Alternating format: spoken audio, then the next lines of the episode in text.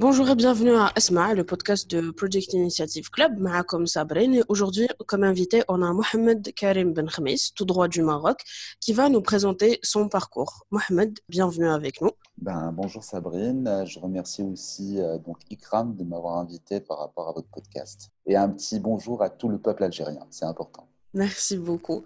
Alors, Mohamed, si c'est possible, parlez-nous un peu de votre parcours, comment vous avez commencé, euh, qu'est-ce qui s'est passé exactement pour que vous deveniez entrepreneur? Je vais, vraiment rebondir sur le terme entrepreneur. Entrepreneur, on l'est depuis tout petit. Dans la vie, quand on est dans le ventre de sa mère, on entreprend à venir à la vie. Tout le monde est entrepreneur à la base. Maintenant, après, c'est une question de mindset. Donc ça, c'était la petite introduction. Donc moi, mon parcours est très simple. Hein. Sur mon parcours vraiment scolaire, académique, rien d'extraordinaire. Je suis natif de Casablanca, donc déjà par rapport à la par rapport à la ville où je suis né. J'ai fait toutes mes études à Casablanca. Je suis passé par le euh, privé, puis euh, à partir de la la seconde, euh, je suis passé sur le système français. J'ai mon bac, j'ai fait un bac ES, économie sociale. Puis, directement après, je suis parti sur Montpellier pour une année euh, de BTS tourisme. Et puis, euh, je n'ai pas fini pour la simple raison que, pour des raisons familiales, je suis rentré très rapidement au Maroc. Partant de ce constat-là, moi, je suis rentré dans le vif du marché du travail, plus exactement en 98, où j'ai intégré une agence de voyage où j'ai travaillé pendant une vingtaine d'années dans ce, beau secteur, dans cette belle profession. Euh, même si les choses ont changé depuis euh, par rapport à la culture des agences de voyage ou du tour operating, jusqu'à avoir une spécialisation en tourisme d'affaires, plus exactement ce qu'on appelle le B2B et l'événementiel d'affaires. Donc ça, j'avais commencé ça en 2006 où j'ai gravité d'abord en 2018 tous les échelons d'une agence de voyage, en passant par un agent de comptoir, en devenant un chef de, comptoir, puis j'ai attaqué tout ce qui est voyage à l'export. J'ai fait du pèlerinage aussi, où j'accompagnais beaucoup nos, nos, pèlerins en Arabie Saoudite. Donc j'ai fait le tour de la question pendant une vingtaine d'années. Donc ça, c'est au niveau du parcours du parcours, disons, atypique de quelqu'un qui finit ses études, qui commence à avoir ses premières gammes dans le marché du travail, jusqu'à devenir manager d'une agence de voyage. On a gravité beaucoup dans, une affaire familiale qui était une agence. Et puis en 2008, je lance ma, ma première entreprise à côté, qui gravite autour de l'événementiel d'affaires, typiquement, parce que j'avais trouvé, entre guillemets, ma voie. Or, sa voie, on la recherche constamment. Donc, rien n'est figé dans la vie pour celles et ceux qui nous écoutent, il faut savoir une chose, que dans la vie, rien n'est figé. C'est-à-dire les vérités d'aujourd'hui ne sont pas celles de demain. Et pour un entrepreneur, c'est d'autant plus vrai. Donc en 2008, donc, je lance cette agence qui s'appelle Speak RH, où j'accompagne des entreprises dans tout ce qui est team building, tout ce qui est séminaire, tout ce qui est, disons, événements assez innovants, jusqu'en 2011, où je vais perdre mon papa, que Dieu ait son âme, et à ce moment-là, ça a été une vraie prise de conscience. Alors, qu'est-ce que je fais? Est-ce que je continue la formation qui est la mienne, le conditionnement qui a été le mien, que ce soit par l'éducation nationale, que ce soit par, la société qui vous conditionne à beaucoup de choses, ou je décide de passer de l'autre côté du miroir, mais concrètement? Alors à ce moment-là, je me suis posé une question. Qu'est-ce que je fais de ma vie? Disons que j'étais blasé, j'avais fait le tour euh, d'un univers que je connaissais sur le bout des doigts. Et puis, euh, voilà, donc en 2013 plus exactement, ça a été la quête de sens, où j'ai carrément mis 20 ans de carrière euh, au placard et j'ai décidé de reprendre ma vie à zéro. Et tout ça avec deux enfants et une épouse. Partant de ce constat-là, qu'est-ce que je fais? Qu'est-ce que j'aime? Où sont mes forces? Qu'est-ce que je veux faire de ma vie? Et bien, c'est là où l'entrepreneuriat, je suis passé de l'autre côté du miroir et je me suis très, très impliqué dans tout ce qui est digital, donc plus exactement la création d'usages pour les entreprises au travers euh, d'innovation, de rupture, ce qu'on appelle dans le temps tout ce qui est aujourd'hui réalité augmentée, tout ce qui est reconnaissance d'image, tout ce qui est frugal en fin de compte. Et partant de là, j'ai commencé à découvrir ma vraie personnalité euh, entrepreneuriale. Et c'est pas facile chaque jour parce que, et c'est là on comprend que quand on est né, c'est vrai quand on, on est entrepreneur, mais l'entrepreneuriat n'est pas fait pour tout le monde parce que c'est encore une fois une question de mindset. Soit on s'accapare les possibilités et on passe de l'autre côté du miroir et on est prêt à tous les sacrifices parce que la vie d'un entrepreneur ou d'une entrepreneuse n'est pas du tout facile et change constamment. Donc, plus en détail euh, euh, par rapport à l'expérience, de là en 2013, Donc, euh, j'ai accompagné des startups marocaines dans leur culture d'innovation, donc pour les monter en, level, en puissance, dans leur pitch, dans leur façon d'appréhender les choses. C'est comme ça que j'ai commencé à, à, être dans la culture d'innovation. Puis de là, je suis passé des startups aux entreprises marocaines, plus exactement les PME, qui avaient des problématiques à trouver des usages pour, leur, euh, pour leurs consommateurs. Donc, je les accompagnais en tant que consultant là-dessus. En 2015, je lance une start-up avec un associé. Et là, encore une fois, c'est un conseil que je donne aux jeunes qui nous écoutent. Quand vous voulez vous associer, faites très attention. D'abord, ne jamais mélanger l'amitié et les affaires. C'est quelque chose de suicidaire.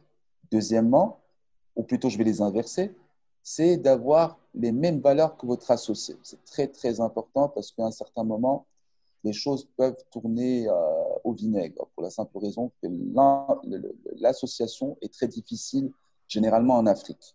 Maintenant, le troisième point, c'est que au moment où une start-up commence à faire rentrer de l'argent, l'une des deux parties peut changer totalement parce qu'elle se croit arriver. Bah, écoutez, dans l'entrepreneuriat, on n'arrive jamais. On continue à travailler, on capitalise, on avance, on innove, on réinjecte son argent pour faire évoluer sa boîte et pour continuer à innover. Donc voilà un petit peu, ça c'était en 2015. Donc je cède mes parts en une année, je sors de cette boîte-là qui était spécialisée en une réalité augmentée. Et puis en 2016, je suis appelé encore par rapport aux premiers amours de ma vie qui sont le tourisme. On m'a appelé pour piloter la COP22 sur Marrakech qui s'est organisée au Maroc où j'ai piloté tout l'aéroport de Marrakech en étant la première interface d'accueil de tout ce qui est euh, délégation ministérielle, tout ce qui est euh, décideurs, les équipes de l'ONU et ainsi de suite. J'ai été la première interface à gérer 250 personnes au niveau de l'accueil. Ça a été la dernière opération en matière de tourisme que j'ai pilotée parce qu'elle était belle. Et en 2016, j'ai une inspiration qui est celle d'écrire un bouquin un bouquin qui puisse fédérer tous les entrepreneurs de la toute petite entreprise des 54 pays africains. C'est comme ça que m'est venue une idée, voilà, pour regrouper euh, des entrepreneuses et des entrepreneurs qui sont éclatés, qui sont dispersés, qui sont isolés. Il fallait créer une initiative. Alors, est-ce qu'il fallait parler sur des initiatives B2B, des événements, sachant que c'est mon métier? Non. J'ai décidé de regrouper sur LinkedIn exclusivement une communauté d'entrepreneurs à travers LinkedIn pour coécrire un livre. Et ce livre-là a pris le nom d'un tour d'Afrique entrepreneuriale en 80 regards. Et là, tiens, Sabrina, je te donne un scoop.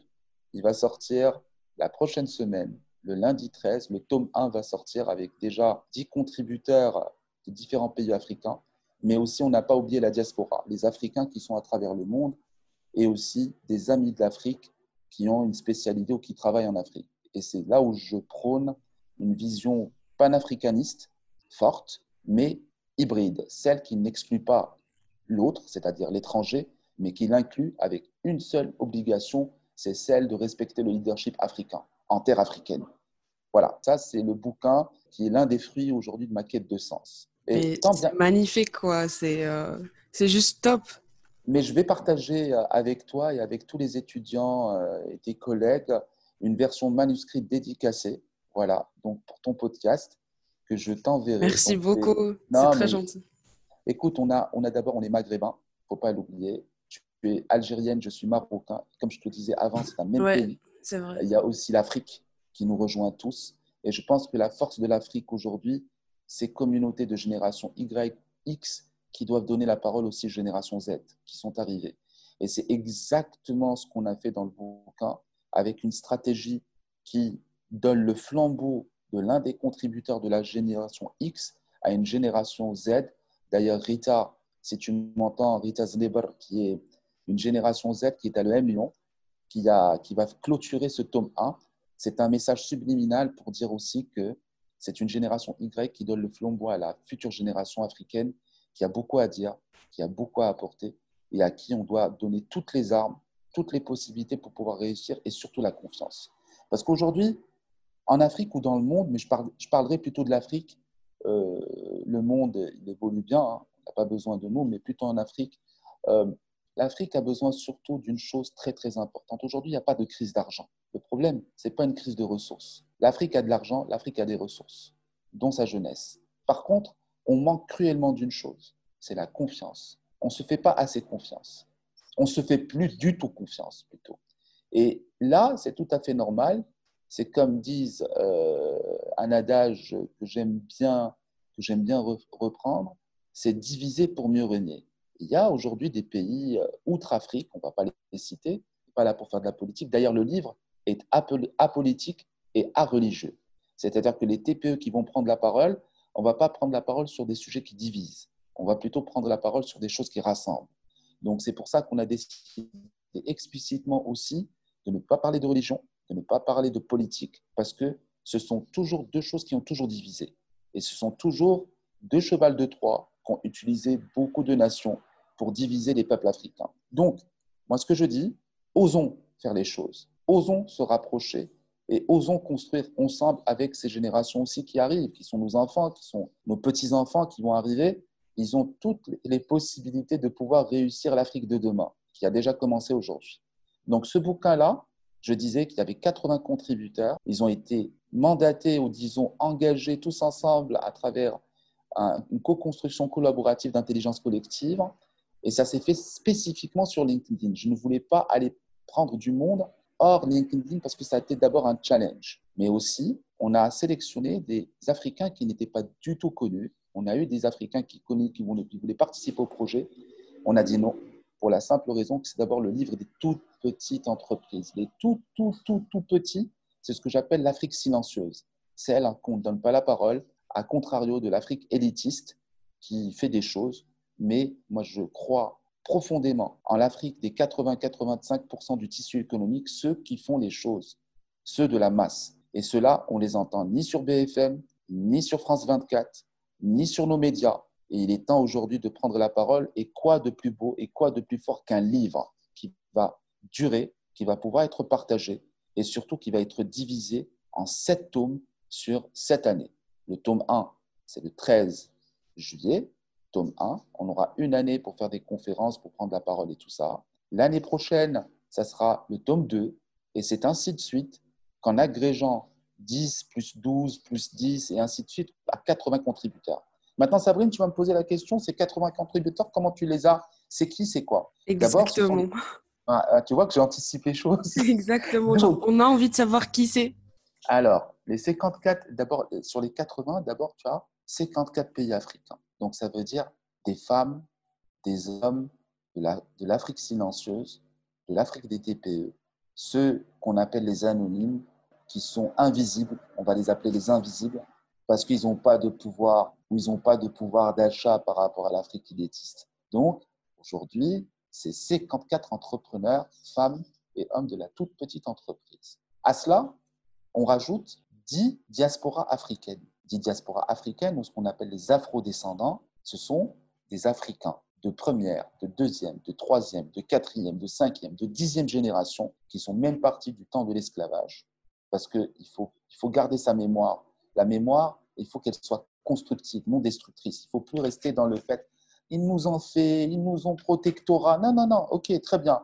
Mais aujourd'hui, la mémoire, c'est comme une femme. Hein. La femme, elle pardonne plutôt, mais n'oublie pas. Ça, c'est un adage qui est vrai aussi pour l'Afrique. L'Afrique est, est féminine d'abord. Donc, je le dis, l'Afrique pardonne, mais n'oublie pas. Mais dans n'oublie pas, on va se co-construire ensemble, on va avancer ensemble, et ça se fait d'abord pour nous, sur cette vision qu'on a appelée la vision panafricaniste hybride d'afri-humanisme, celle qui n'exclut pas l'étranger, mais qui l'amène mais à la condition qu'il accepte le leadership africain, parce qu'il se vaut comme un autre. Donc 54 pays africains, 10 diasporas à travers le monde. On a aussi 7 amis d'Afrique, où j'ai appelé des cœurs d'Afrique. Ce sont les étrangers qui ne sont pas africains, mais qui évoluent ou qui ont une expertise sur l'Afrique. Et enfin, nous avons aussi 7 générations Z. C'est-à-dire qu'à chaque fin de bouquin, il y aura une génération Z qui ferme le bouquin. Et enfin, une fondation qui milite pour l'Afrique et une université qui milite aussi pour l'Afrique, une université africaine en terre africaine. Et là, aujourd'hui, j'aimerais bien que ça soit l'université d'Anta Diop à Dakar, parce qu'elle est le creuset de différentes, disons, nations africaines qui viennent étudier aussi, et parce que Anta Diop aussi a été une figure du panafricanisme euh, d'antan. Donc voilà, c'est aussi un message. Donc comme ça, ça nous fait 54 plus 10 plus 7 plus 7, plus 2. Tiens, on fait des mathématiques, des lois de série, et ça nous fait 80 regards. 80 regards différenciés qui donnent de l'intérieur de l'Afrique à travers une charte éditoriale que j'avais partagée à tout le monde et qu'ils ont respectée pour qu'on ait une vraie ligne directrice. Donc voilà, c'est un bouquin qui va faire à peu près dans les 200 pages. Je te l'enverrai, je te le dédicacerai. Et voilà, c'est que ça commence comme ça pour pouvoir nous rapprocher d'abord en tant qu'Africains, en tant que génération Y, X et Z, et bientôt les K, ce qu'on appelle les générations Kleenex. Et puis, bien sûr, aussi dire que l'Afrique peut travailler ensemble, que l'Afrique n'a besoin de personne, que l'Afrique a son propre modèle, peut-être qu'elle ne l'a pas trouvé ou qu'on ne le laisse pas trouver, mais on a besoin aujourd'hui de personnes pour pouvoir évoluer déjà entre nous et bien sûr en faire profiter l'international, mais à travers des choses, des process qui sont clairs. Arrêtons que l'Afrique soit toujours pertinente dans l'Afrique. Il est temps aujourd'hui de, de, se fédérer et clairement de prendre le pouvoir, le, le, pouvoir de la parole déjà, parce que la parole libère. Donc ça, c'était par rapport à ma première quête de sens. La deuxième quête de sens, tant qu'à faire, ça a été le projet Souk and Play. Le projet Souk and Play a d'abord mergé à peu près il y a quatre ans dans ma tête, et puis à fur et à mesure, il a commencé à prendre de la consistance. Ça veut dire de la structuration. Et là, je parle clairement à nos, étudiants. Quand je parle de structuration, penser à un projet avoir une belle idée, innovante soit-elle, n'est pas suffisant parce qu'elle reste une idée. Ça ne vaut absolument rien. Si vous ne mettez pas un process derrière, si vous ne mettez pas des objectifs à très court, court, moyen et long terme, ça ne vaut absolument rien. Donc ça aussi, ça a été pendant très très longtemps l'erreur des Africains, et je parle des start-upers généralement, c'est-à-dire que on fantasme beaucoup nos idées, c'est-à-dire on se voit, se voit déjà arriver. Or c'est faux. C'est un long travail, un grand travail, un dur travail qu'il faut co-construire. Donc, quand je, te, quand je te dis, Sabrine, co-construire, c'est là où je l'ai pas, ce projet, c'était impossible que je puisse le faire tout seul. Alors, Play, c'est quoi? Play, c'est tout simplement une agence digitale de l'artisan marocain pour commencer. C'est-à-dire que c'est une marketplace de l'artisanat marocain qui permet de court-circuiter tout le système d'intermédiation, de mettre directement les artisans qui sont à la source dans le rural, qui font du 100% fait qui sont 100% marocains, qui sont 100% local, qui sont 100% solidaires, en relation directe avec le client final. Parce que on dit que l'artisanat marocain est très cher. Or, c'est faux. Tu veux que je te donne un chiffre? Tu vas halluciner, Sabrina? Oui, oui, bien sûr. Si je te demande combien aujourd'hui perçoit un artisan à la source en matière de bénéfices par rapport à un intermédiaire, donne-moi un chiffre. J'en ai pas la moindre idée. Vas-y, vas-y, tente, ton coup, vas-y, saute. C'est-à-dire? Je sais pas, genre par an, je sais pas, il doit faire les. Euh, en termes, sur un 100%, sur un 100%, combien le MLM touche en termes de pourcentage pour lui ben, Une cinquantaine, au moins. Sabrina, est-ce que tu es assise ou tu es debout? Assise. Eh bien, très bien, parce que le chiffre que je vais te donner, il va te faire euh, donner des vertiges. C'est 4% que, que touche, touche l'artisan. Oui, madame. C'est trois fois rien. Et ça, je, vais, je, je, je, donne ma langue au chat, mais, mais c'est pratiquement les mêmes, les mêmes ratios. Je pense qu'en Algérie, ça va être la même chose. Oui, il y a de gros problèmes en, matière d'artisanat ici aussi. On, se ressemble, on se ressemble, l'artisanat se ressemble partout dans le monde parce qu'il y a beaucoup d'intermédiaires sauvages. Et donc, quand je te dis 4%, qu'est-ce qui te reste? 96% ben, Le 96%, c'est l'intermédiaire qui le récupère. Oui, je vois. Et c'est pour ça qu'on voit aujourd'hui qu'il y a des artisans qui n'arrivent pas à s'en sortir, qui n'arrivent pas à prendre leur matière première et qui bûchent comme pas possible. Donc c'est ça qui m'a, moi, poussé à monter and Play et je me suis associé à trois belles énergies qui sont notamment, et ça va t'étonner parce que c'est ça aussi la, force de la jeunesse, Rita Znebel qui revient encore une fois, que j'ai connu sur le livre et qui a toutes les appétences et toutes les compétences et bravo par rapport à cette génération et tous les jeunes qui nous écoutent. Rita a 23 ans. Rita est en train de finaliser sa dernière année, sa dernière année à l'EM Lyon. Et Rita est déjà CDO, donc chef digital officer et cofondatrice de Souk Play. Et tiens, je t'inviterai quand même à l'inviter, à partager avec elle, parce que elle est de votre génération. Elle est de votre génération. C'est une fille qui a la tête sur les épaules. Tout ce que je dis aujourd'hui, vous allez le découvrir à travers elle. Aujourd'hui, il faut donner aussi la parole aux belles réussites aux belles réussites ou ceux qui sont en train d'amorcer, les jeunes qui sont en train d'amorcer leur tremplin, pour dire attention, rien n'est acquis, tout est à gagner, donc il faut continuer à bûcher. Et c'est exactement ce que fait Rita. Et puis il y a Nabil Souzé Alaoui, qui est de Rabat. Lui, c'est le, disons, le data, le, data, le mystère data, le, CTO de, de, l'équipe. c'est un prodige en culture d'innovation et en innovation de rupture. Donc, tout ce qui est technologie de réalité augmentée, de, de, de, de. Et puis, nous avons le stratège Hakim Mouabi, qui est de Béziers, qui est euh, en France, et Hakim, euh, aussi franco-marocain. Hakim est un stratège en tout ce qui est développement des territoires, ou ce qu'on appelle des intelligences des territoires, ou ce qu'ils appellent aujourd'hui en, en, élitiste la Smart City. Donc, euh, avec un gros focus sur l'expérience d'usage hein, par rapport au territoire, que ce soit spécialement sur le tourisme. Et qui dit tourisme, dit artisanat. Donc, sur Souk Normalement, si tout va bien, et Inch'Allah, tout ira bien, la deuxième euh, semaine aussi d'août, on aura la marketplace qui est définitivement opérationnelle et qui va permettre déjà à 100 artisans qu'on a sélectionnés d'être mis en relation avec les clients finaux. Et eh ben, cette technologie de marketplace va évoluer. Il y aura différentes phases. La première phase, je vais vous la laisser découvrir. Vous me direz ce que vous en pensez. La deuxième phase, elle va intégrer de la vidéo pour mettre en relation à travers ConfCall, euh, c'est-à-dire une fenêtre que tu ouvres sur l'atelier de l'artisan pour voir concrètement comment évolue ton produit que tu as personnalisé, que tu as demandé et faire découvrir à l'artisan, au consommateur aussi le savoir-faire, le savoir-faire de, l'artisan. Sans oublier, il y aura un traducteur en machine learning qui permet tout simplement, par exemple, toi Sabrina, tu es une artisane, tu parles en arabe, voilà, tu es du côté d'Ouharan, et tu fais par exemple de la poterie. Et puis tu as un Australien qui parle anglais, lui il va parler en anglais, tu vas recevoir ton audio en arabe, toi tu vas parler en arabe, il va recevoir lui son audio en anglais. Et ça, c'est quelque chose de primordial parce que la plupart des artisans, notamment au Maroc et je pense aussi en Algérie, sont d'analphabètes. Ça, c'est la vérité. Donc l'idée, c'est de d'éclater carrément la barrière de la langue et leur permettre aussi de s'exprimer pour pouvoir vendre.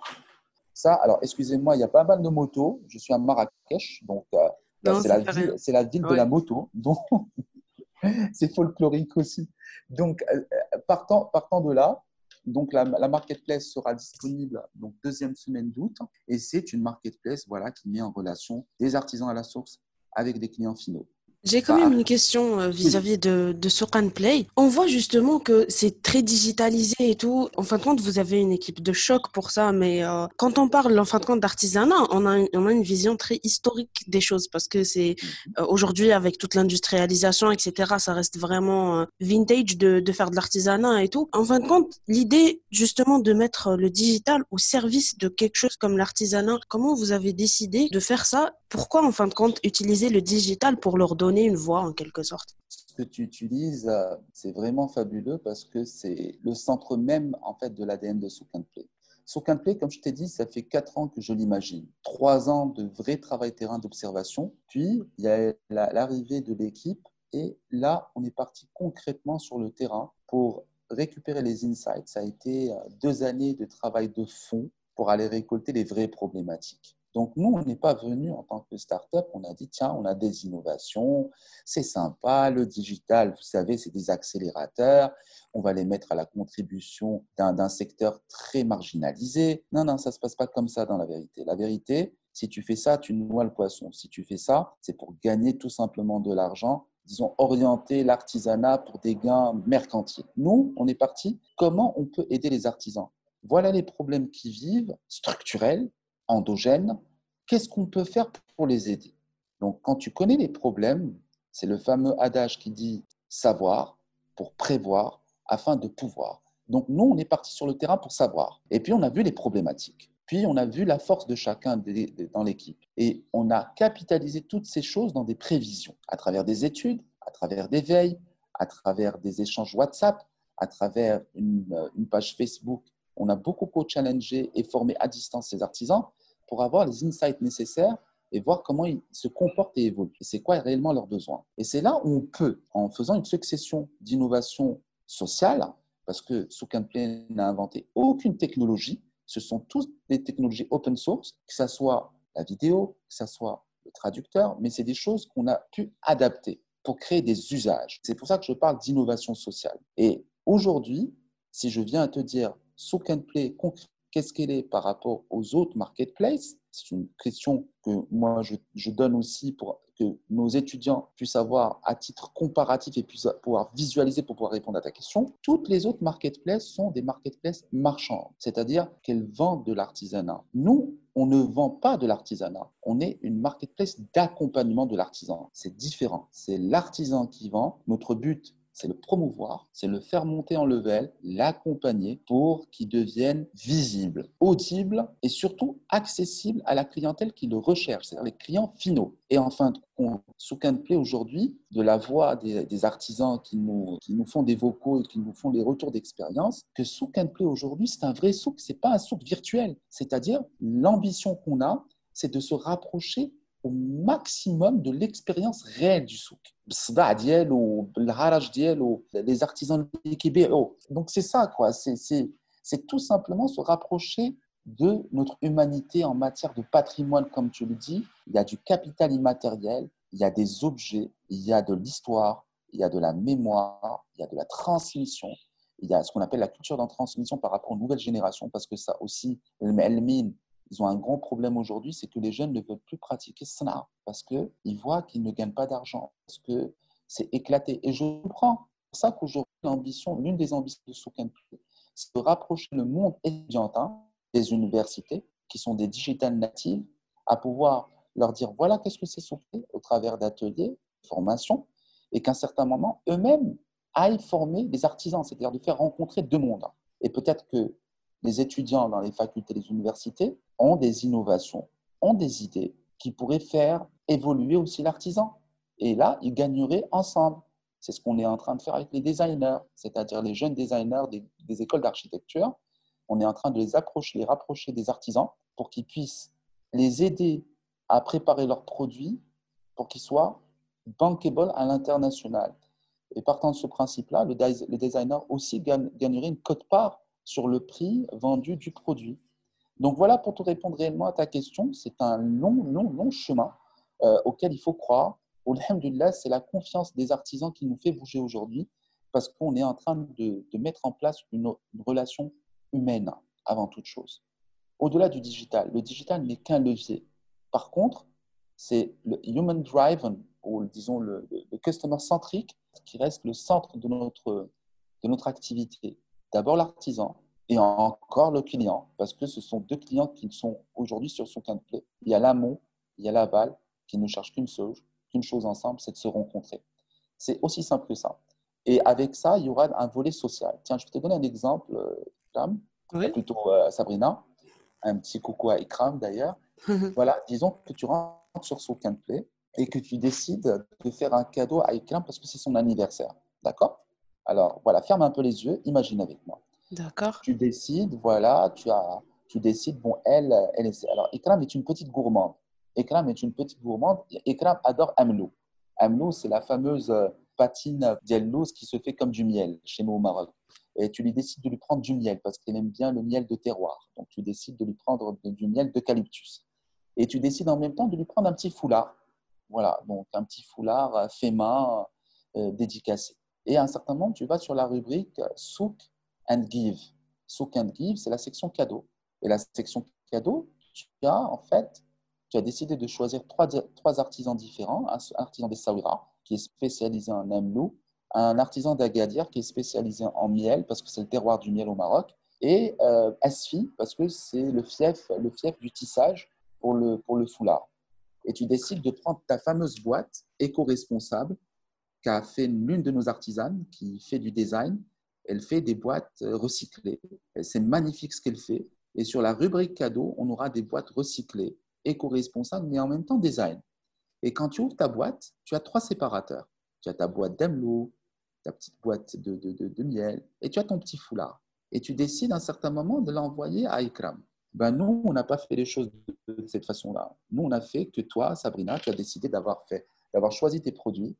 Ça y est, c'est bon. L'expérience ne s'arrête pas là tu rentres sur la marketplace, tu vas sur la section bonne action. Des bonnes actions, ça peut être une dame qui est dans la région sud rurale du Maroc, qui a la tension, mais malheureusement, elle ne peut pas prendre un tensiomètre. Elle peut pas prendre un tensiomètre. Ben, tu décides d'inclure un tensiomètre à l'intérieur de la boîte, mais tu ne vas pas le payer parce que le prix est déjà dilué dans les autres prix des artisans. Donc, tu décides d'inclure une bonne action dans ta boîte. Tu appuies sur le bouton, tu payes. Ta boîte, elle va chez Ekram et le tensiomètre, il va chez la dame à qui tu voulais faire une bonne action. C'est juste top, quoi. Genre, c'est euh, le sommet. Genre, euh, vous avez l'aide pour les euh, pour les artisans, la durabilité, sustainability, tout ça dans les produits recyclables, et en plus de la charité et des, des, des bonnes actions. C'est pas de la charité, c'est de l'aide. Voilà, genre c'est directement. La solidarité. La solidarité, faut pas le voir en tant que charité. Ces gens n'ont pas de non, ces gens n'ont pas besoin de charité. Même en Algérie, dans le rural, quand tu vas quand tu vas dans des régions rurales et tout ça, imagine quand tu rentres chez une famille, ils n'ont rien. Qu'est-ce qu'ils font? C'est vrai ou c'est pas vrai? Oui, c'est vrai, grave. Bah, c'est exactement la même chose au Maroc. Ça, c'est toute la, toute la amazigh qui va du Maroc en Algérie, qui descend vers l'Afrique, ok, jusqu'en Égypte. Et eh ben, imagine-toi que l'un des pharaons était amazigh. Ouais. Voilà, ça c'est l'histoire qu'on ne raconte pas. Donc, ça veut dire quoi? Ça veut dire que ces gens-là, ils n'ont pas besoin de charité, mais ils ont besoin juste d'être compris, d'être aidés. Donc, c'est là où je parle, moi, de solidarité. Toi, tu n'as pas fait de charité, tu as été solidaire avec cette femme. Tu as été, tu l'as ressenti. Et tu as décidé de lui, de, lui envoyer ton, ton maître Et en fait, voilà, ce sont des petites actions, même des crayons de coloriage avec une petite ramette de 100 pages. Aussi, est une bonne action parce que tu auras fait plaisir à un enfant, tu vois. Donc, c'est juste ça. En fait, il y aura des petites actions, des bonnes actions qui sont éclatées sur le site que tu choisiras à inclure selon en fait ta contribution. Plus ton cadeau est, euh, est plus cher, est plus conséquent en matière de produits, plus en fait les bonnes actions aussi s'accompagnent dans ce degré-là. Donc, mais ce n'est pas extraordinaire. Nous, on continue à travailler. juste, on est revenu à notre humanité on est juste revenu à notre humanité. C'est juste ça. Mais c'est vraiment magnifique quoi, comme projet. Euh, mais, mais, on va, mais on va arriver en Algérie parce que sur le, sur le business plan qu'on a, l'Algérie, la Tunisie, euh, l'Égypte euh, et la Mauritanie sont des pays aujourd'hui qui, qui font partie des pays où on va développer ce qu'un Play.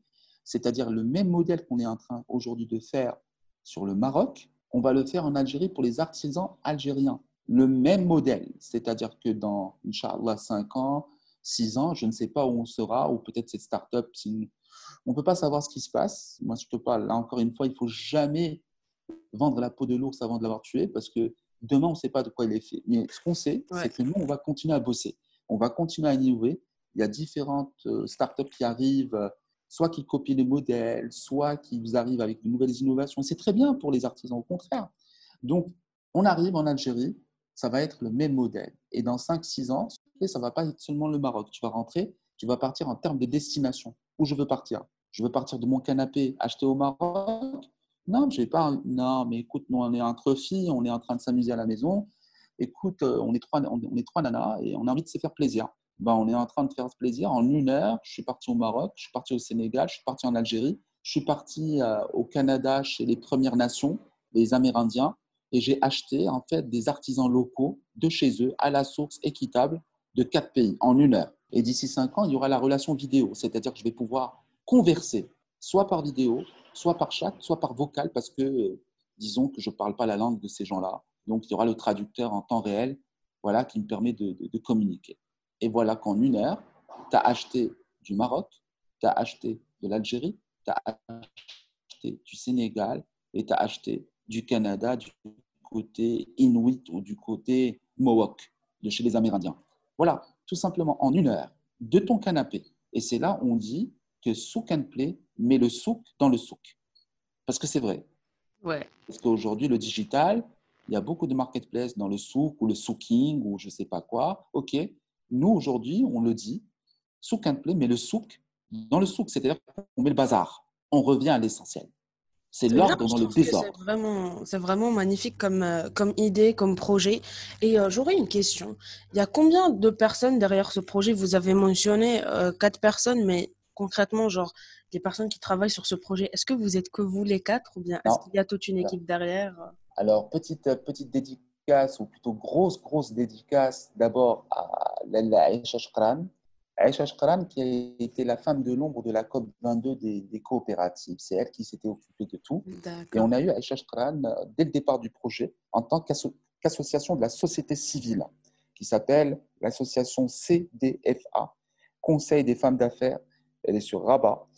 Et cette femme est tout simplement extraordinaire parce que c'est la Mama Africa dans toute sa dimension, que ce soit physiquement, que ce soit dans l'énergie.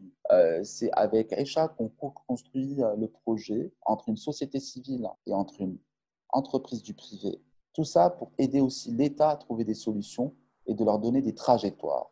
Ne pas leur donner des orientations, parce que les orientations n'ont pas payé, mais par contre de leur donner des trajectoires. Et l'une des trajectoires aujourd'hui, c'est de descendre de sa tour d'ivoire et d'aller à la base, chez ces artisans, se mettre à leur niveau, surtout les écouter, parce qu'ils ont besoin juste d'être écoutés et à ce moment-là, trouver des solutions qui s'approprient. Donc, il y a Aisha il y a aussi l'accélérateur qu'on a rejoint il y a à peu près deux mois pour rendre encore plus euh, carré notre projet et surtout compris par les investisseurs ou, disons, les partenaires ou les futurs partenaires qui arriveraient parce qu'on cherche beaucoup de subventions. Donc, euh, notre projet aussi répond à 10 objectifs sur 17 sur les ODD, sur les objectifs de développement durable. On en a 10 sur 17 qui sont éprouvés et approuvés. C'est magnifique.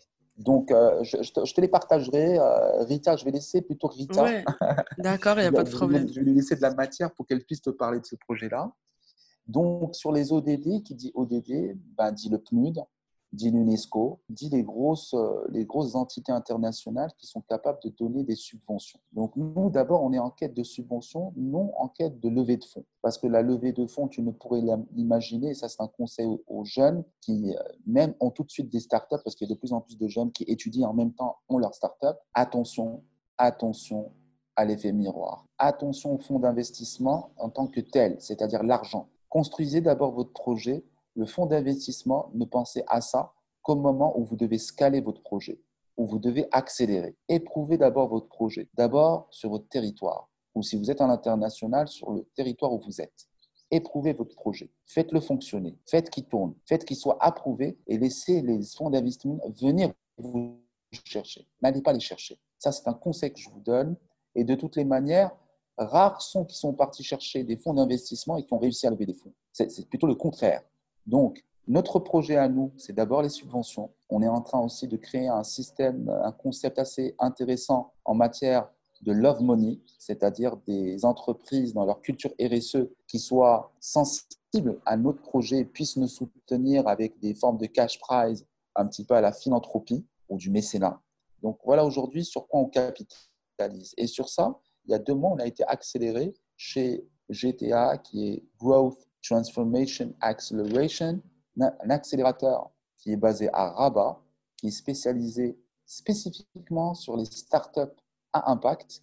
Il ne fait que ça. Et c'est Essa Zouzi, que je salue d'abord et que je salue toute l'équipe qui est avec lui, que ce soit Samir, que ce soit Mohamed Sigar, que ce soit Chinchin, que ce soit Iman, que ce soit je ne peux pas tous les citer. Il nous aide énormément dans le, processing en fait, de notre, projet et ça nous a donné encore plus d'ouverture, que ce soit dans la stratégie, parce que ça nous donne des idées, soit sur les possibilités en fait, de mise en relation avec ces fameux subventionneurs. Je, peux citer aussi GIZ, euh, qui est euh, l'entité euh, commerciale et marketing de la Chambre de commerce allemande aussi, qui, qui, fait beaucoup de choses en Algérie aussi. Donc voilà, donc concrètement, c'est aujourd'hui ça, l'argent, c'est le nerf de la guerre. On ne veut pas l'avoir comme, ça, parce que très important d'avoir des partenaires qui portent les mêmes valeurs que, que toi, sinon qui vont te, te, cannibaliser. Alors attention à ça aussi par rapport à tout business angel, fonds d'investissement, à ce qu'il ne change pas votre projet dans le sens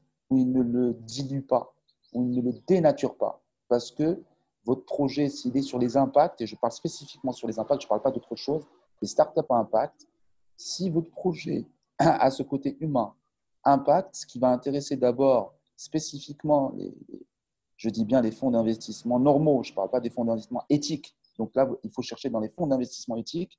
Et là encore, il faut faire son enquête. Attention à ce qui ne dénature pas votre projet. Des idées bonnes, oui, mais pas, mais pas n'importe comment. Ça, c'est un conseil. Donc voilà. C'est-à-dire qu'aujourd'hui, pour aider une startup, il y a différentes manières pour qu'un fonds d'investissement puisse rentrer aussi sur ces fonds et, gagner Il y a différentes manières. Je pense que ça passe par l'humain. Je pense que ça passe par de la transparence, par une économie circulaire. Donc le capitalisme pur et dur aujourd'hui ne paye plus et ce n'est pas du tout notre tasse de thé, ce n'est pas du tout notre culture. Donc ça, c'est au niveau du projet Souk and Play. Sabrina,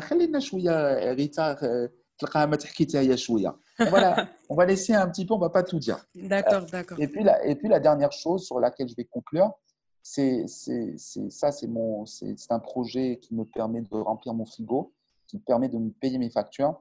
C'est aujourd'hui, j'ai arrêté de faire beaucoup de choses en matière de consulting et je me suis concentré spécifiquement dans euh, le podcast. J'administre un podcast depuis deux ans qui s'appelle Corpo Diem.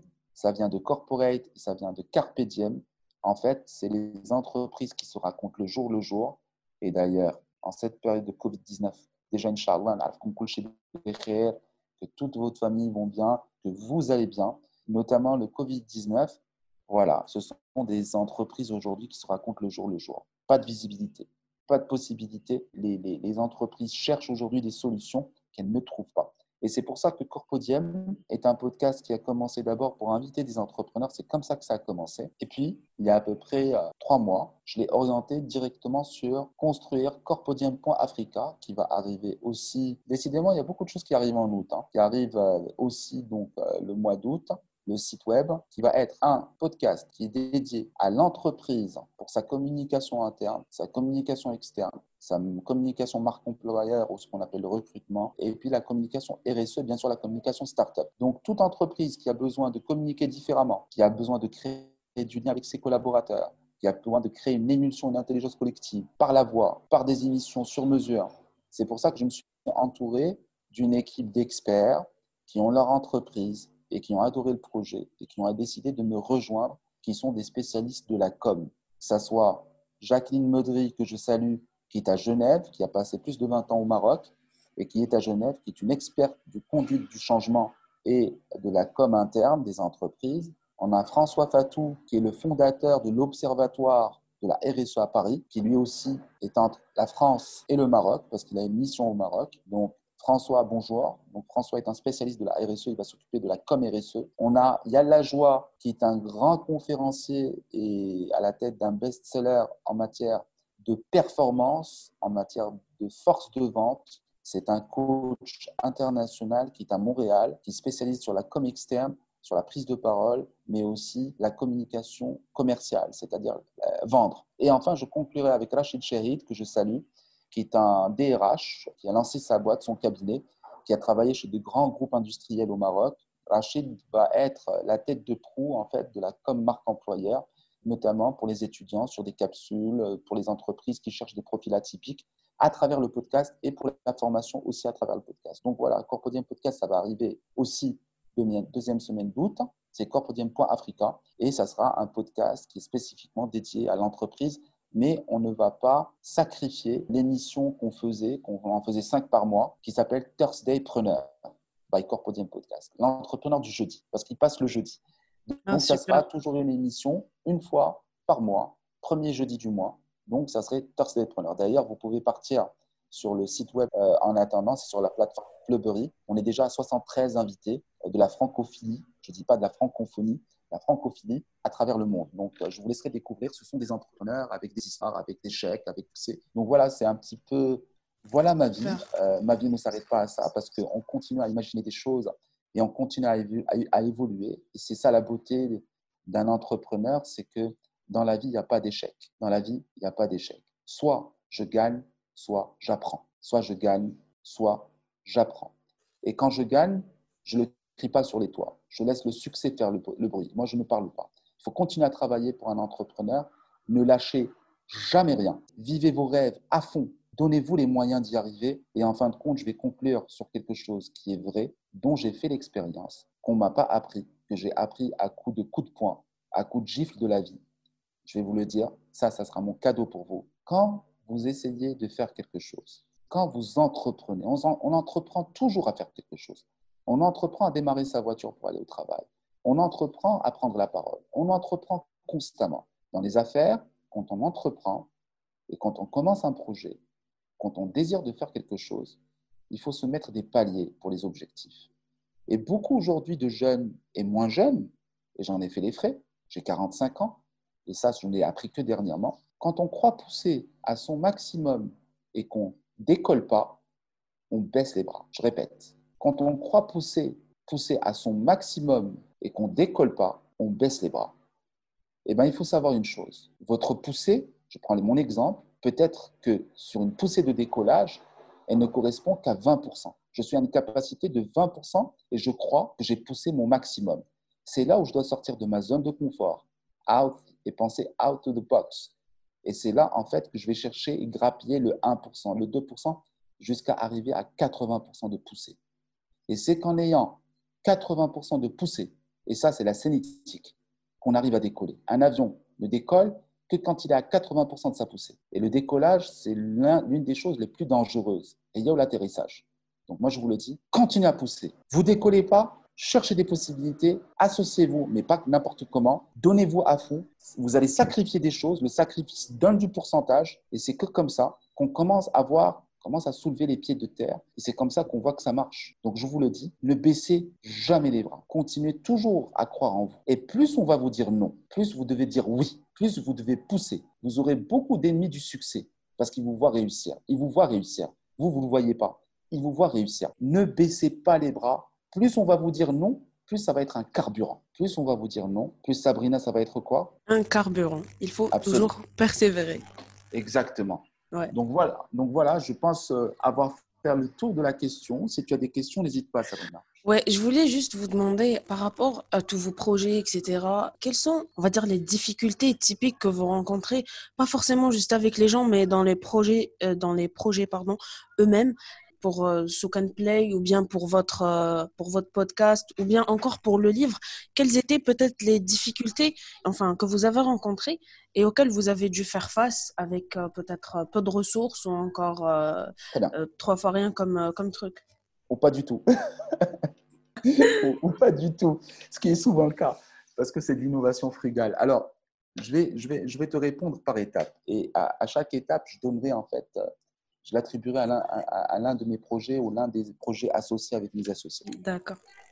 Africa Telling, et la difficulté a été d'abord, et là c'est un message pour l'Afrique, Africa Telling a été à peu près dans les 3757 refus par des personnes qui n'ont pas du tout cru au projet, par des personnes qui m'ont traité de fou, par des personnes qui m'ont dit est-ce que je ne travaille pas, est-ce que j'ai que ça à faire, par des personnes qui m'ont dit c'est intéressant, on revient vers toi, ils ne sont pas revenus, par des personnes qui m'ont dit que c'était intéressant et qui à un certain moment voyaient qu'est-ce qui se cachait dessous, ce que je comprends. Et en fin de compte, rares sont ceux qui ont accepté. Il y en a ceux qui ont accepté, qui ont lâché en cours de route, je n'en reveux pas, mais ils ont eu le mérite d'accepter, qui ont cru en un rêve, que c'était possible. Et c'est ça le problème de l'Afrique, c'est qu'on ne croit pas assez en nous et dans les autres on croit toujours que ça va venir de l'international et que ce qui va être proposé par l'Algérie, par le Maroc, par le Sénégal, ou les Sénégalais, ou les Algériens, ou les Maroc, c'est du bullshit. Et ben moi, je dis une chose. Aujourd'hui, on est en train de, disons, d'avoir une, petite revanche, mais dans l'esprit. Hein, pas, moi, je suis pas quelqu'un de revanchard. Dans l'esprit, de dire voilà, ça a fonctionné. Et ce bouquin est en train de sortir. Et donc, en fait, on a une autre catégorie aussi qui ont attendu que le premier tome sorte pour voir est-ce que c'est intéressant, est-ce qu'il y a de la lumière? Parce que les Africains, ils ont ce problème-là. Ils cherchent la lumière. Ils n'essaient pas de créer la lumière. Il y en a beaucoup qui créent de la lumière. C'est très bien, mais il n'y en a pas assez. La masse est en train, à chaque fois, de s'associer à la lumière. Nous, on n'est pas lumière. Nous, on est un livre qui va essayer d'exister, qui donne un message. Mais moi, je parle en termes de juste d'esprit. Donc, pour te répondre, on ne croit pas assez et on dénigre, on se dénigre entre nous. Donc ça, ça a été un petit peu les insights sur Africa Télé. Maintenant, sur Souk Play, le gros souci qu'il y a, c'est que on est de culture, malheureusement, je le dis, qui est héritée de la France. Je n'ai rien contre la France en tant que nation, mais je n'oublierai jamais ce que la France a fait aux pays africains. Je n'oublierai jamais la France-Afrique. Je n'oublierai jamais nos 100 millions de morts sur trois siècles. On n'en parle pas. On parle beaucoup de l'État hébreu, on parle beaucoup des, juifs. On a des juifs marocains, ce sont des marocains. J'ai des amis juifs que j'adore, mais il y a une différence entre juifs et sionistes. Et les sionistes ont une force d'impact que n'auront jamais les Africains en termes de lobbying. Et je pense qu'aujourd'hui, l'Afrique doit se regrouper en matière de lobby. Et pourquoi je fais ce parallèle-là? C'est pas pour parler de la Shoah ou de parler ça. Je ne parle pas de ça parce que pour la simple raison, ça c'est l'histoire, ok, très bien. Mais on ne parle pas des peuples de Cayenne, on ne parle pas des, peuples des terres outre-Atlantique, euh, d'outre-mer, où nous avons eu des millions de morts, où on n'a pas parlé de ça. Et c'est ce que je veux dire par rapport à la culture qui nous vient de la France, du protectorat. Il y a encore énormément, énormément d'Africains qui, dans leur tête, encore un protectorat psychologique. Je m'explique. Psychologique parce que tout est lié. On va plus donner la possibilité un étranger qui va venir faire du consulting, par exemple, en Algérie, au Maroc, tu le vois bien, Sabrina, et on paiera une blinde, alors que le Marocain ou l'Algérien, qui a l'étude qu'il faut, qui a le discours qu'il faut, adapté, on va le sous-payer et peut-être ne pas du tout le payer. Voilà, on va déjà commencer par ça. Et c'est ce qui va faire mon parallèle, par exemple, par rapport à Souk Play. Souk Play, pourquoi je parle de la culture française? Parce que c'est un frein aujourd'hui. Elle est parce que Steve Jobs, en 1982, on va lui poser une question. Steve Jobs, le propriétaire d'Apple. On va lui poser une question. Une grande journaliste va lui dire Monsieur Jobs, dites-nous comment les Français, les entrepreneurs français peuvent réussir comme les entrepreneurs américains. Comment on peut avoir une success story comme la vôtre? Steve Jobs va, sourire. Il va lui dire. Et je pense que juste ça, dit par un Américain, au moins pour une fois, ce n'est pas un Africain qui le dit. Hein. Donc on l'écoute. Il dit, avec un sourire, Madame, la France est le plus beau pays du monde. Paris est une ville lumière, c'est la plus belle ville du monde. Par contre, en matière d'entrepreneuriat, vous avez encore du chemin à faire. Elle lui pose la question pourquoi? Elle dit parce que vous n'avez pas la culture de l'échec. Vous avez un problème avec l'échec. Et tant que vous aurez un problème avec l'échec, vous n'aurez jamais le modèle américain. Parce qu'un Américain est quelqu'un qui saute d'une falaise, qui saute d'une falaise, qui réfléchit pas, et qui va construire le temps de la chute un avion. Les Américains, ils font, ils réfléchissent après. Et c'est dans cette culture où moi je veux te parler, Sabrina, au niveau des startups, qu'elles soient algériennes, marocaines, africaines. Le problème, c'est que on est beaucoup dans les process. On juge beaucoup le projet avec des structures franco-françaises euh, très longues, euh, qui prend du temps, et on ne donne pas la chance à l'agilité du projet de pouvoir sortir très vite. Et on ne mise pas du tout sur le team projet. Aux États-Unis, c'est le contraire. Tu sais aux États-Unis comment ça se passe aujourd'hui, euh, Sabrina, quand tu, quand tu as une startup? Comment ça se passe? Quand tu vas chercher des fonds? Aucune idée. Alors, je te donne, je vais on va faire un petit film, toi et moi. Tu me dis, tu me dis, tu, tu pars sur quoi? Tu as un mec qui, très bien, belle tenue, tout ce que tu veux, qui sort de Harvard, qui a fait les grandes écoles, qui a, allez, le mec, il a tout réussi dans sa vie, de, fils de grande famille et tout ça. Et tu as un start-upper qui arrive, qui est habillé normal, qui n'a pas fait de grandes universités et qui s'exprime voilà, très normalement. Mais par contre, il a craché, il a craché trois startups. Il a échoué magistralement. Je te dis, dans tous les sens, il a échoué magistralement sur trois projets. Maintenant, ces deux start portent à peu près le même projet. Ils doivent le pitcher. À ton avis, au moment du passage, qui on va choisir? Vas-y. Je pense que c'est la personne qui a déjà craché des startups parce qu'il a quand même une expérience. Genre euh, c'est, ça n'a pas d'équivalent d'un diplôme. On peut avoir tous les diplômes du monde, mais une expérience reste mieux. Et parce que surtout, il a eu le goût de l'échec et parce qu'il n'a pas arrêté. Il est debout devant eux. Tu vois ce que je veux dire ou pas? Ouais, ouais, tout à fait. Je suis d'accord que euh, faut avoir, euh, enfin, je sais pas, mais moi je le vois comme ça. Il faut avoir un mindset que un échec ou bien une réussite, dans les deux cas, ça reste une expérience. Donc, faut aller dans la vie avec un esprit qui voit les choses comme étant une expérience et non pas genre un point positif ou négatif, euh, une défaite ou, ou une réussite, mais plutôt juste une expérience. C'est ça. Et les deux sont dangereux. L'échec, moi, je vous le dis, je le dis aux jeunes, quand vous voulez échouer, échouez très tôt. C'est-à-dire, n'attendez pas d'entreprendre. Pourquoi? Plus on échoue très tôt, plus en fait notre mindset devient galvanisé. Et c'est tant mieux. Le succès a ses dangers aussi parce que on est dans la zone confortable, c'est très bien, on gagne sa vie, ça se passe bien, on, est flatté de par l'ego. Et ça, c'est dangereux. Tu vois? Pour te dire, voilà, pour Souk Play, c'est concrètement ça. Aujourd'hui, alhamdulillah et, et Dieu merci, par rapport à l'accélération où on est, aujourd'hui, ce qui fait la force de Souk Play, c'est d'avoir son team. Et c'est pour ça aujourd'hui qu'on a des gens qui nous suivent, au-delà du projet. Parce qu'ils savent qu'on a un team projet qui a les épaules pour porter ce projet, qui est un projet qui est extrêmement sensible, qui est un projet sur beaucoup d'institutions, beaucoup d'entreprises de, haut calibre ont, tenté l'expérience de par leur métier et se sont cassés les dents. Alors nous, ce qu'on dit, aujourd'hui, on n'arrive jamais. On continue à travailler. C'est la seule vérité. Donc ça, c'est le deuxième conseil. Dernier conseil, ça c'est toujours pour les jeunes, plus on va vous dire, j'insiste sur ça, plus on va vous dire non, plus on va dire que ton projet c'est de la merde, excusez-moi du terme parce que c'est la vérité, plus il faut que vous vous accrochez, plus ça veut dire que votre projet est bon faut juste vous donner le temps et ne soyez surtout pas pressé. Grosse problématique entre vitesse et précipitation. Donnez-vous le temps de pouvoir bien maturer votre projet, partager avec un maximum de monde, bien sûr, protéger votre idée.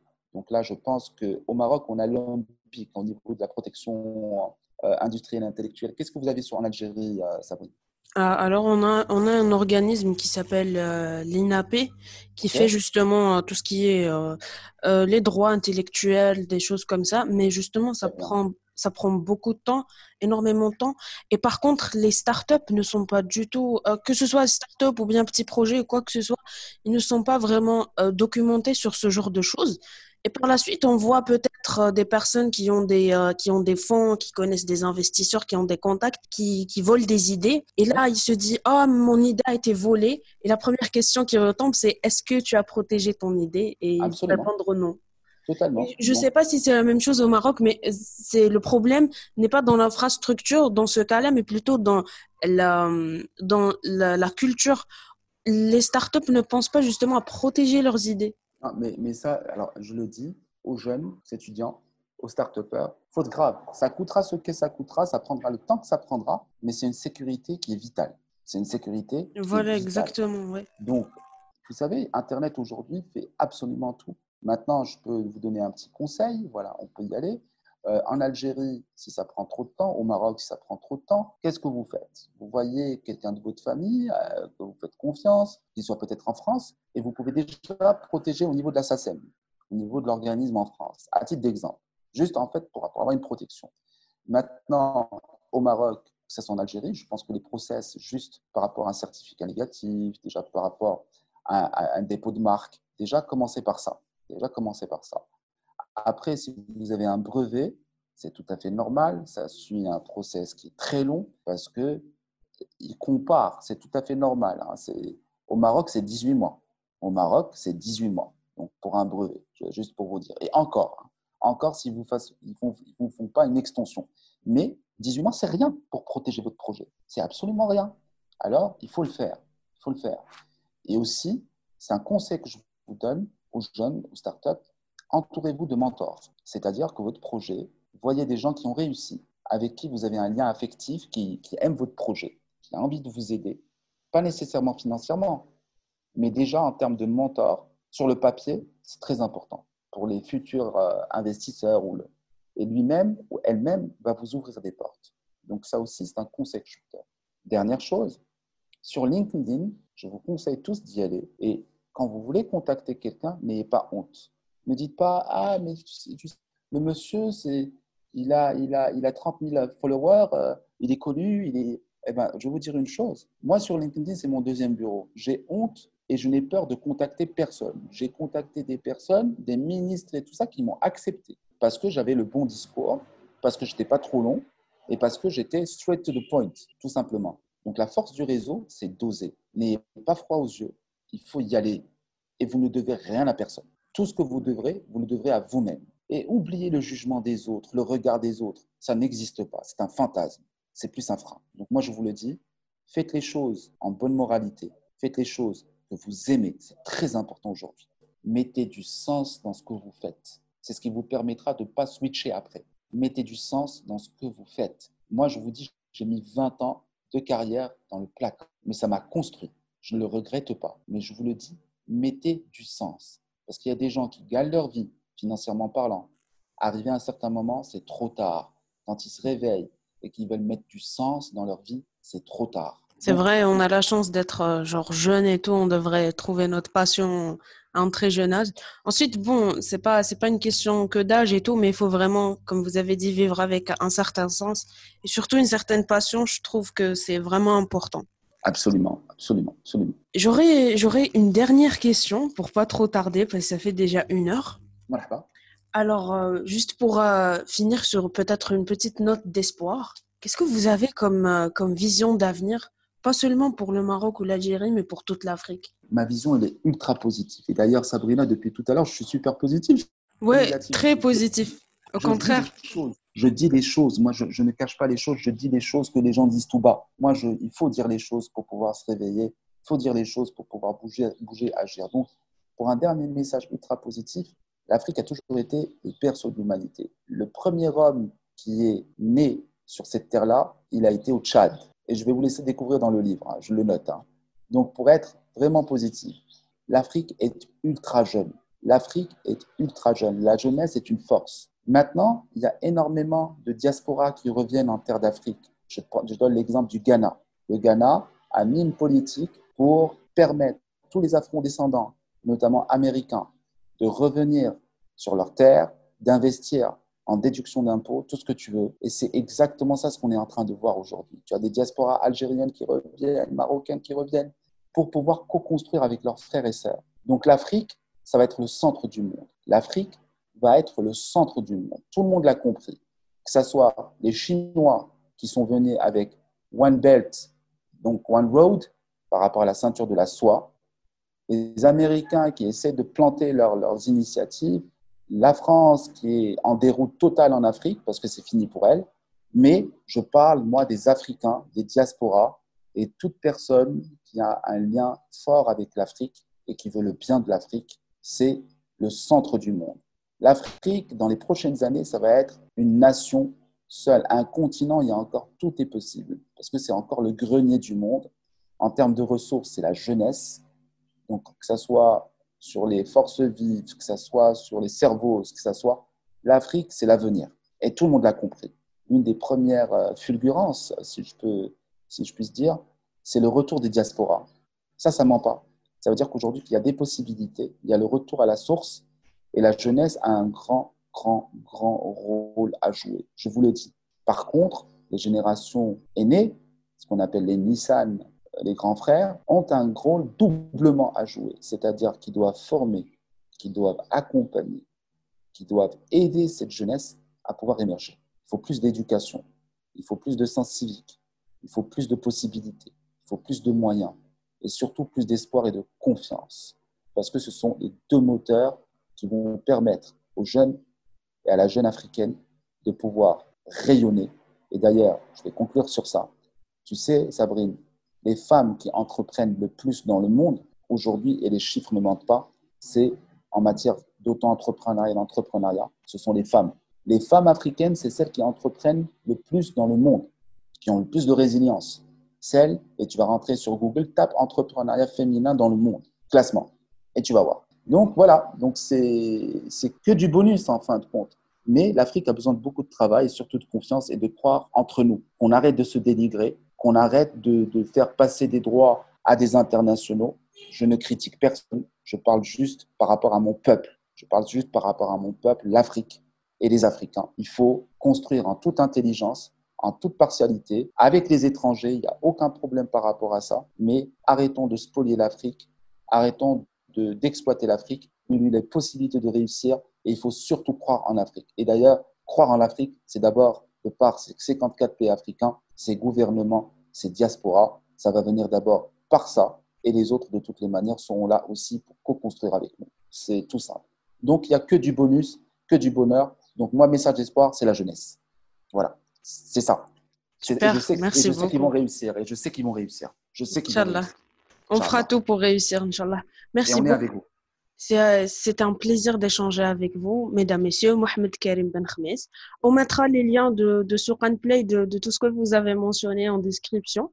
Donc, pour les gens qui voudront euh, voir le projet, euh, peut-être se mettre en contact avec vous et tout, ça serait un plaisir. encore une fois, je vous remercie énormément. J'ai hâte, de, hâte de contacter Rita, ça va être sympa, j'espère. Je, ah je, te, je, te, passerai son contact. Donc, la semaine prochaine, je te l'enverrai, je lui parlerai. Et à ce moment-là, je te, je te mets en relation avec elle. Super, avec plaisir. toute personne qui veut nous contacter, déjà, moi, je suis ultra accessible sur LinkedIn. Je ne refuse personne. N'hésitez pas. Donc voilà, et merci beaucoup Sabrina et à Ikram vraiment pour cette invitation. Merci à vous, merci pour votre temps encore une fois et euh, j'espère qu'on pourra rééchanger très bientôt. Voilà. Inch'Allah. À très très vite et bien bien du courage. Au revoir aux jeunes et aux étudiants et je vous souhaite plein, plein, plein de réussite.